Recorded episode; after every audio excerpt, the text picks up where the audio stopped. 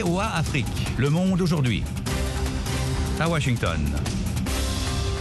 Bonjour le monde, aujourd'hui édition du lundi 30 septembre 2019. En direct de Washington, Idrissa Sedoudia et Anne Albertson. Nous commençons par les titres. Au Sénégal, l'ex-maire de Dakar, Khalifa Sall, a été libéré après une grâce présidentielle. Au Cameroun, le grand dialogue national sur la crise anglophone doit s'ouvrir aujourd'hui à Yaoundé. En République démocratique du Congo, des manifestants ont perturbé des messes hier à Bukavu, dans le sud Kivu. Affaire ukrainienne, les partisans du président républicain Donald Trump sont montés hier au créneau pour le défendre et mettre l'accent sur son rival démocrate Joe Biden. En France, deuil et cérémonie officielle aujourd'hui à Paris pour l'ancien président Jacques Chirac, en présence de nombreux dirigeants étrangers. Ne manquez pas notre page sport ainsi que la Minute Éco pour l'instant, le journal. Au Sénégal, l'ex-maire de Dakar, Khalifa Sall, qui purgeait une peine de 5 ans de prison pour escroquerie portant sur les deniers publics, a bénéficié dimanche d'une grâce présidentielle. Cette mesure est intervenue dans un contexte de décrispation de la vie politique à l'initiative de chefs religieux. Éric Manirakidza. Le président Macky Sall a accordé une remise totale de peine à Rali Fassal, en détention depuis mars 2017, puis condamné en août 2018 à 5 ans d'emprisonnement pour faux en écriture de commerce et escroquerie portant sur les deniers publics, selon un décret présidentiel rendu public dimanche. Deux dossiers co-accusés ont également été graciés. Les recours de Rali Fassal avaient été rejetés. Il avait ensuite, en août 2018, été révoqué de ses fonctions de maire par le chef de l'État, puis remplacé par une de ses proches, Madame Soham Waldini. Rali Fassal, élu député en 2017, n'avait pas pu siéger. Il avait également vu sa candidature à l'élection présidentielle de 2019 rejetée par la justice à cause de sa condamnation judiciaire homme politique populaire, Rali Fassal, 63 ans, était considéré comme l'un des rares adversaires à pouvoir menacer dans les urnes le président Macky Sall, qui briguait un second mandat. Élu maire de Dakar en 2009 et réélu en 2014, dissident du Parti socialiste et de la majorité, Rali Fassal était accusé d'avoir détourné environ 2,5 millions d'euros prélevés entre 2011 et 2015 sur les caisses de la ville de Dakar, ce qu'il a toujours nié. Et nous reviendrons sur la libération de Khalifa Sall en seconde partie de cette édition. Au Burkina Faso, 17 personnes, dont un militaire, ont été tuées lors d'attaques meurtrières pendant le week-end dans le nord du pays. Les auteurs de ces attaques ont également incendié des boutiques. Les détails avec Jean-Roger Bion. Samedi matin, une vingtaine d'hommes venus à bord de motos ont attaqué le village de Komsilga, dans la commune de Zimtaga, province du Baham, tuant neuf personnes parmi les habitants. Puis, dans la soirée, des individus armés ont attaqué le village de Dénéan, dans la même commune de Zimtanga. Sept personnes ont été tuées. Samedi également, un groupe de militaires a subi une attaque à Déou, province du Soum. Un militaire a été tué au cours des échanges de tirs. Les dispositifs sécuritaires ont été renforcés et des renforts déployés pour des ratissages dans ces zones a assuré une source sécuritaire.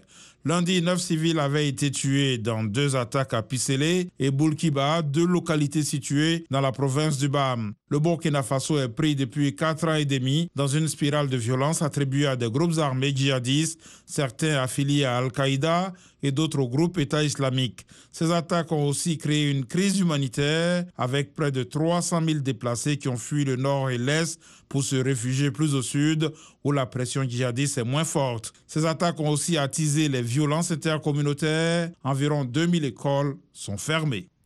Au Cameroun, le grand dialogue national lancé par le président Paul Biya doit s'ouvrir aujourd'hui à Yaoundé avec pour objectif la, résolution du conflit meurtrier qui déchire les deux régions anglophones du nord-ouest et du sud-ouest. Ses chances d'aboutir seraient cependant amoindries, dit-on, par l'absence des principaux leaders séparatistes. Ce dialogue, qui doit durer du 30 septembre au 4 octobre, est présidé par le Premier ministre Joseph Dion Gouté. Après avoir reçu des gens depuis deux semaines en préparation de ce dialogue, je ne peux qu'être optimiste car je pense que 99% des Camerounais veulent la paix, a déclaré le Premier ministre dimanche devant la presse. Nous reviendrons sur l'ouverture de ce dialogue national en seconde partie de cette édition avec notre correspondant sur place, Emmanuel Juntap. En République démocratique du Congo, les fidèles de plusieurs paroisses catholiques ont été empêchés d'accéder hier à leurs églises par des manifestants. Ces derniers accusent le clergé d'être derrière un mouvement de grève des enseignants dans certaines écoles de Bukavu, dans la province du Sud Kivu. De nouveau, Eric Manirakiza. Ces perturbations ont été observées dans au moins cinq paroisses catholiques, dont la cathédrale de Bukavu, capitale de la province du Sud Kivu, a indiqué la mairie. Des groupes de manifestants essentiellement jeunes ont occupé l'entrée de l'édifice, brûlé des pneus et scandé des slogans hostiles au clergé. Ils tenaient des calicots sur lesquels on pouvait lire Chers parents, pas d'école, pas d'église. Il n'y aura plus de messe dans les églises catholiques et protestantes tant que leurs écoles ne seront pas ouvertes.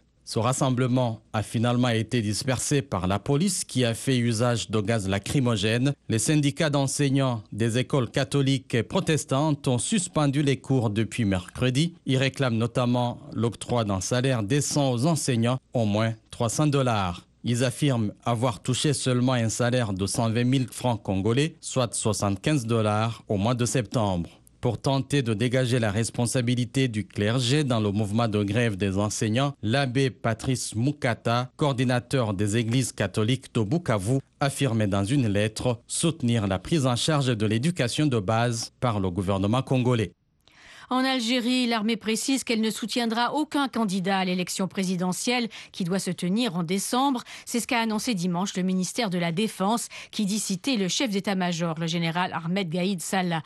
Les Algériens qui manifestent massivement depuis le 22 février sont restés mobilisés depuis la démission du président Abdelaziz Bouteflika pour réclamer la mise à l'écart de toute la classe dirigeante.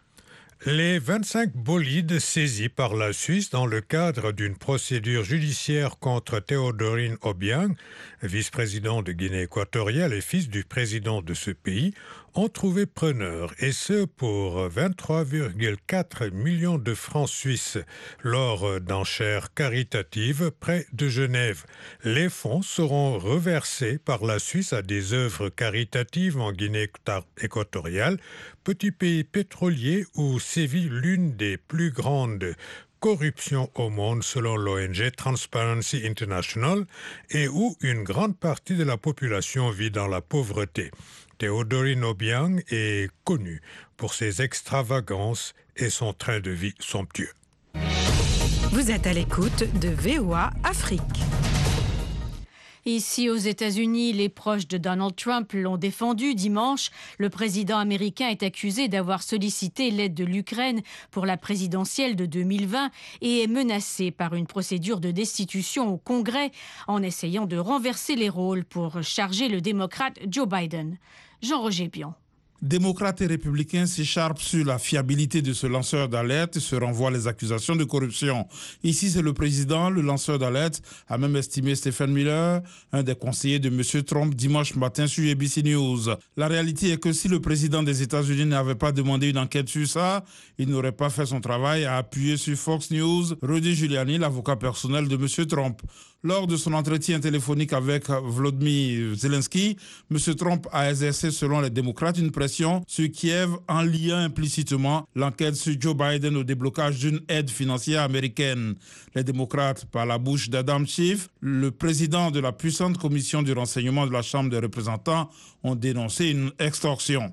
Les républicains accusent l'ancien vice-président Joe Biden d'avoir fait pression sur un procureur ukrainien qui enquêtait sur son fils Hunter, membre du conseil d'administration d'un groupe gazier ukrainien accusé de corruption. Joe Biden faisait en effet à l'époque pression avec l'Union européenne ou encore le FMI pour obtenir la démission de ce procureur général accusé de fermer les yeux sur les problèmes de corruption gangrénant le pays. Une trentaine de dirigeants étrangers, dont le président russe Vladimir Poutine et le premier ministre hongrois Viktor Orban, sont attendus ce lundi à Paris pour rendre hommage à l'ancien président français Jacques Chirac, décédé jeudi dernier. Ce lundi est décrété journée de deuil national en France avec minute de silence dans les administrations et les écoles honneur funèbre militaire et un service solennel à l'église Saint-Sulpice à Paris, présidé par le président Emmanuel Macron. Enfin, en Autriche, le leader conservateur Sebastian Kurz, qui n'a que 33 ans, a remporté les élections législatives de dimanche. L'ex-chancelier signe ainsi son probable retour à la chancellerie dans un paysage politique bouleversé par la débâcle de l'extrême droite et le retour remarqué des Verts. Fin de ce journal sur VOA Afrique. Vous écoutez Le Monde aujourd'hui. La Minute Éco, Nanit. Selon l'agence Reuters, le PDG de la société Eni, Claudio Descalzi, fait l'objet d'une enquête sur un conflit d'intérêts dans le cadre des transactions au Congo il n'avait pas révélé que son épouse était derrière Petroservice. Selon les procureurs à Brazzaville, cette société a bénéficié des contrats de près de 105 millions de dollars avec Eni de 2012 à 2017. Le PDG d'Eni est aussi l'un des accusés dans un procès pour corruption au Nigeria pour un achat de 1,3 milliard de dollars d'un champ pétrolier. Eni fait l'objet d'une enquête par les procureurs de Milan pour corruption présumée en République du Congo entre 2009 et 2015.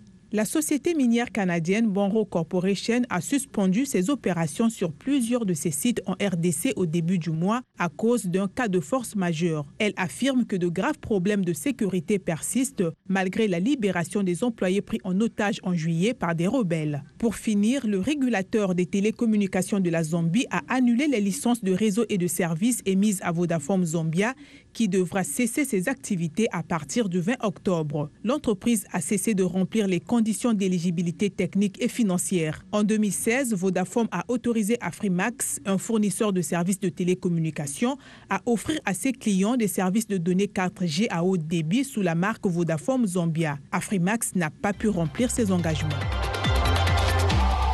Les à présent avec Élisée Ongpatine.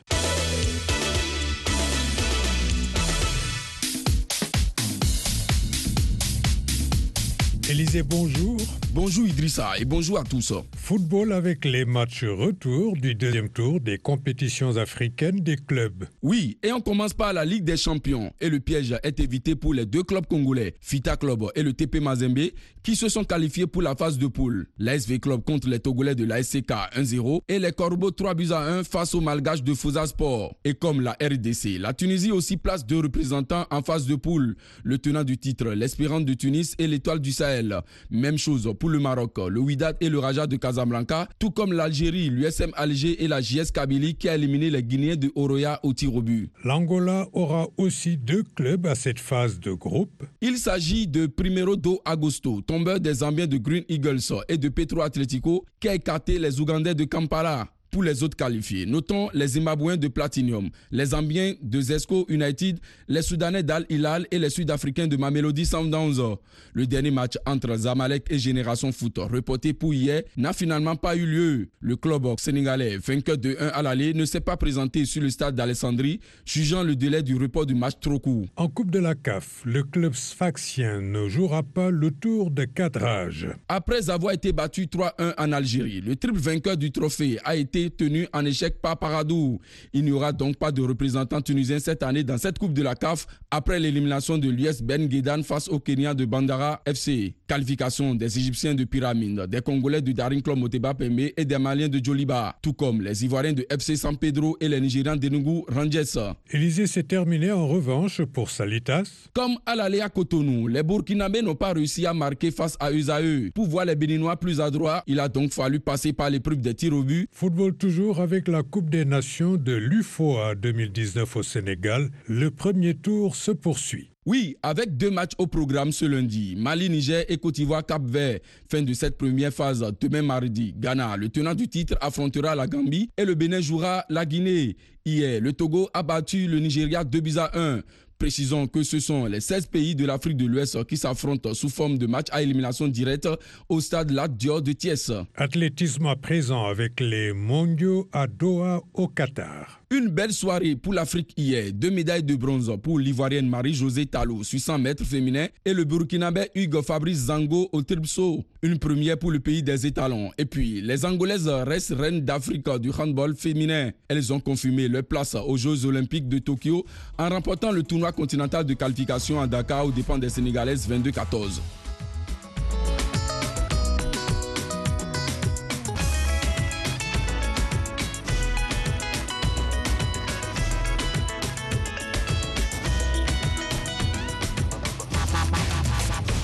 Le Monde aujourd'hui, VOA Afrique.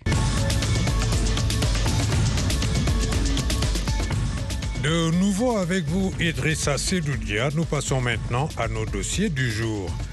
Donc, le président sénégalais Macky Sall gracié l'ex-maire de Dakar, Khalifa Sall, qui était en prison depuis deux ans et demi, avait été Khalifa Sall, qui était en prison depuis deux ans et demi, avait été condamné en août 2018 à cinq ans d'emprisonnement pour faux en écriture de commerce et escroquerie portant sur les deniers publics. Elik Manirakiza a joint l'analyste politique sénégalais Ibrahim Khan.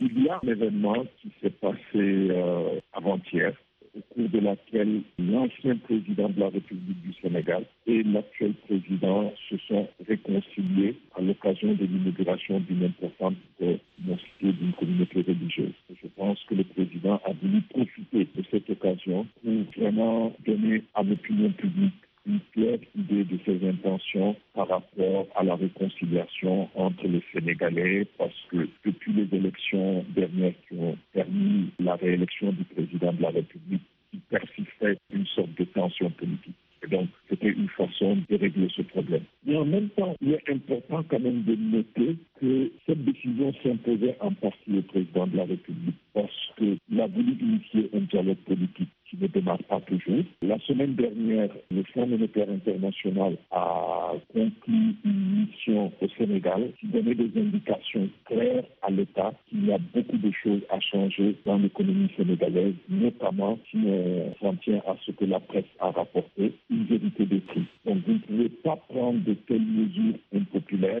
dans un pays si vous vous trouvez dans un contexte de tension politique. On peut s'attendre au retour éventuel ou imminent de Karim Ouad au pays Certainement, déjà la mesure de grâce qui concerne Khalifa ne peut être qu'accompagnée de mesures, notamment à la suite de cette réconciliation que par euh, le retour de Karim Ouad. Maintenant, toute la question est de savoir euh, est-ce que Karim Ouad et Khalifa Sall vont se tenir à carreau ou bien vont continuer leur activité politique? Parce que c'est là l'enjeu véritable de cette réconciliation. Vous savez que pour ce qui concerne Khalifa Sall, le président de son parti est décédé alors qu'il était en prison. Donc il y a une sorte de vide au niveau du PS et Khalifa étant un ancien, quelqu'un qui a passé une très bonne partie de sa vie à l'intérieur du parti, il y a des risques qu'il prenne le parti. Et ça, ça peut augurer des lendemains difficiles, non seulement pour la coalition présidentielle, mais aussi pour le président lui-même, parce que le président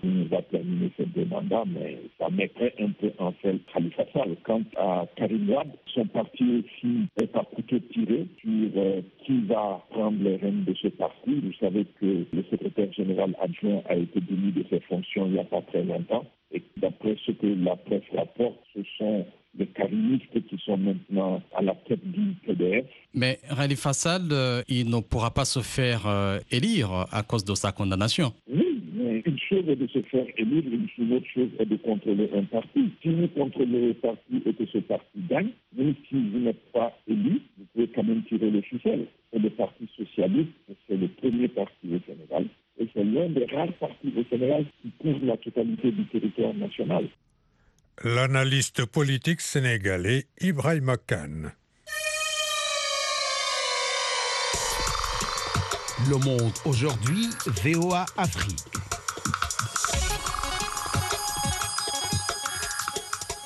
Au Cameroun, début du grand dialogue national sur la crise anglophone, plus de 400 participants y ont été invités pour essayer de trouver des solutions définitives à la crise qui secoue les deux régions anglophones du nord-ouest et du sud-ouest depuis trois ans. Il y a encore quelques questions en suspens. nous dit de Yaoundé notre correspondant Emmanuel Jules Tap.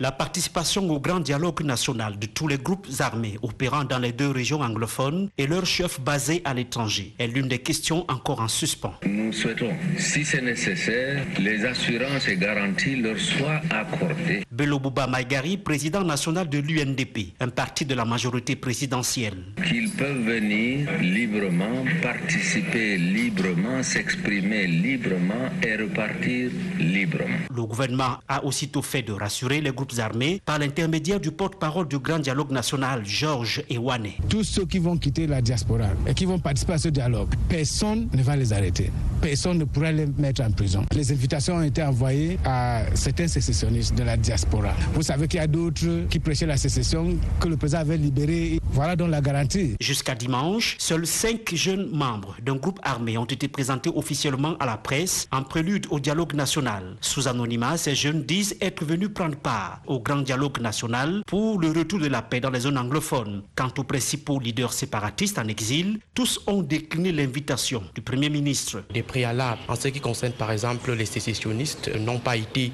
pris en compte. Aristide Modo, chercheur en sciences politiques à l'université de Yaoundé 2. Je pense que dans de telles situations, il est important de mener déjà des captations de coulisses avec des différents acteurs avant de leur agresser des invitations officielles, ce qui n'a pas été le cas. Dans les rendus RDPC, le parti au pouvoir, l'on n'est plus que serein sur l'issue de l'initiative du président de la République. Hélène Tuente Mafo, membre de la cellule de communication du RDPC. Cet important événement est une occasion tant sollicitée par le peuple camerounais de l'extérieur comme de l'intérieur pour la paix dans le nord-ouest et dans le sud-ouest du Cameroun et pour l'ensemble de notre pays. Nous avons nos propositions également à faire. Nous le faisons pour soutenir l'initiative du chef de l'État. Le dialogue national est enfin arrivé. Les artistes ne sont pas en reste dans l'effervescence du grand dialogue national. L'artiste engagé Longue Longue, actuellement en froid avec le gouvernement, a joué de sa partition. Tout le monde est concerné, tout le monde est dedans.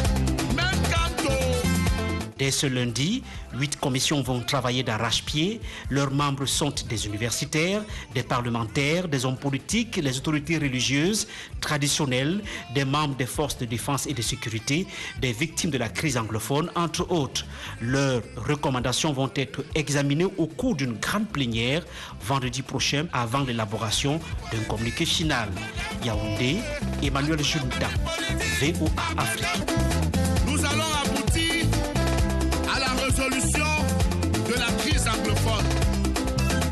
Cessez le feu, jeter les armes.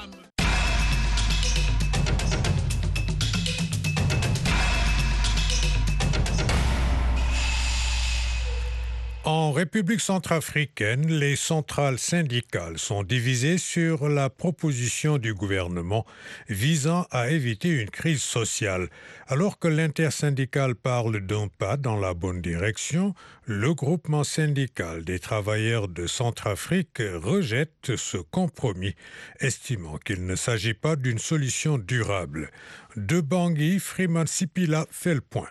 Les syndicats des travailleurs ont attendu la rentrée scolaire pour monter au créneau exigeant du gouvernement l'augmentation des salaires des fonctionnaires à 40%, le paiement des arriérés et la prise en compte de plusieurs autres revendications. Les centrales syndicales ont en tout émis 33 points de revendication. Mi-septembre, pour calmer la colère des syndicats, le président centrafricain a promis le paiement de trois mois d'arriérés de salaire d'ici au mois de décembre prochain. Faustin archange déjà donné pour certains nombre de points, j'ai donné des instructions au ministre des Finances pour que d'ici la fin du mois de décembre, que trois mois d'arriérés soient payés aux ayants droit qui n'ont pas pu bénéficier depuis très longtemps. Donc d'ici là, que le gouvernement euh, fasse des efforts pour payer les trois mois d'arriérés aux travailleurs. Mais les autres points continueront à être euh, sur la table entre le gouvernement et nos partenaires euh, sociaux. Cette promesse n'a pas pu calmer les centrales syndicales. Le GSTC, groupement syndical des travailleurs du Centrafrique observent du 16 au 18 septembre une grève de trois jours. Dans la même période, l'ICICA, l'intersyndicale du Centrafrique, dépose un préavis de huit jours. Ne voulant pas faire face à un front social, le gouvernement ouvre des négociations et on sort le 26 septembre avec un compromis. 12 revendications sur les 33 sont prises en compte. Le ministre de la fonction publique Jean-Christophe Nginza explique les mécanismes qui ont abouti à cet accord. Ce qui aujourd'hui a soldé par euh, le paraf et la signature de ce protocole d'accord, c'est que le gouvernement est allé avec une volonté réelle. Le gouvernement a reconnu tout le long du débat, tout le long de cette discussion, que les revendications des travailleurs portées par les différentes centrales syndicales étaient légitimes. À partir de ce moment-là, on a instauré une confiance qui a permis que nous nous écoutions et que nous débattions toutes ces questions sans a priori. Un comité bipartite composé du gouvernement et des centrales syndicales sera mis en place pour veiller au respect de cet accord. Oumarou Sanda Bouba, coordonnateur de l'ICICA. Ce comité de suivi est chargé d'évaluer effectivement le contenu de cette convention que nous avons signée. Nous avons gagné sur euh, pas mal de points. Au sein du GSTC, le temps monte toujours. Pour cette centrale syndicale, la proposition du gouvernement est loin de satisfaire les travailleurs. Firmin Zopongele, secrétaire général de cette organisation. Au vu de la réponse du gouvernement, nous n'avons rien gagné. Ce qui a augmenté pour les travailleurs dans l'ensemble, c'est l'allocation familiale qui passe de 1800 peut-être à 2500. Avec 2500, est-ce que vous pouvez nourrir un enfant? Mais a certains syndicats qui sont plus proches du pouvoir, ils ne veulent pas revendiquer, ils ne veulent pas aller en grève. Ça, c'est leur droit. Mais nous, nous pensons aujourd'hui que nous sommes un syndicat véritablement libre et indépendant. Face à la cherté de la vie, les travailleurs centrafricains n'entendent pas baisser les bras pour amener le gouvernement à rehausser leur salaire, disent-ils, minable depuis plus de trois décennies. Freeman Sipila, Bongui pour VOA Afrique.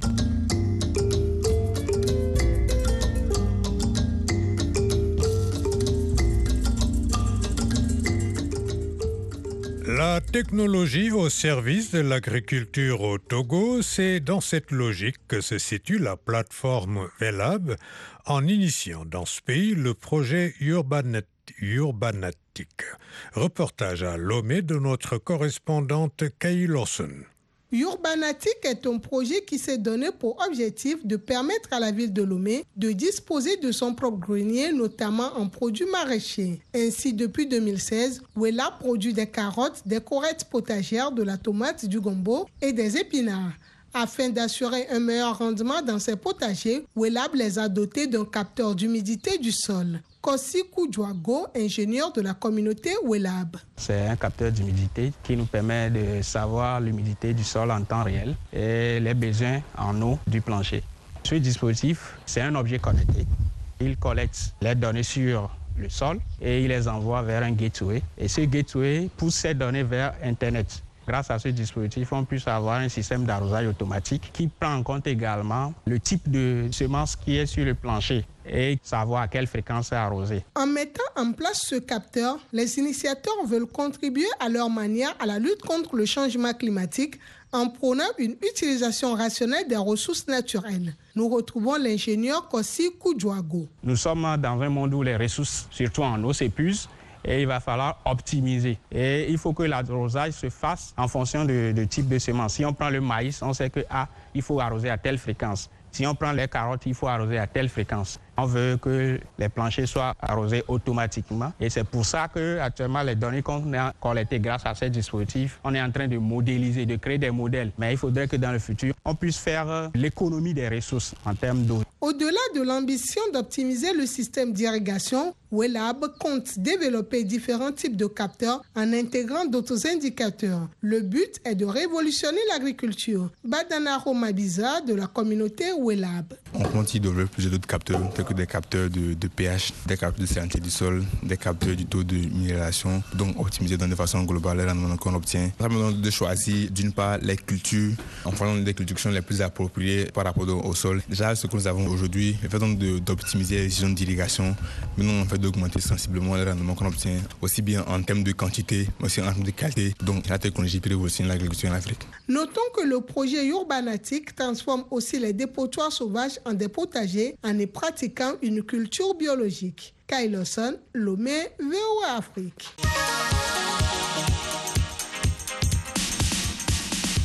Bonjour, c'est Yacouba Ouidraogo.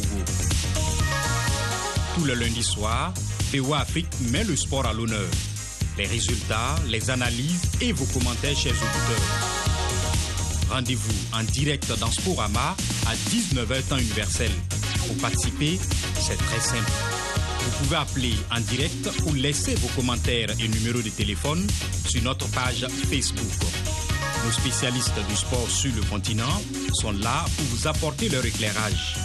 À très vite sur le terrain de VOA Afrique.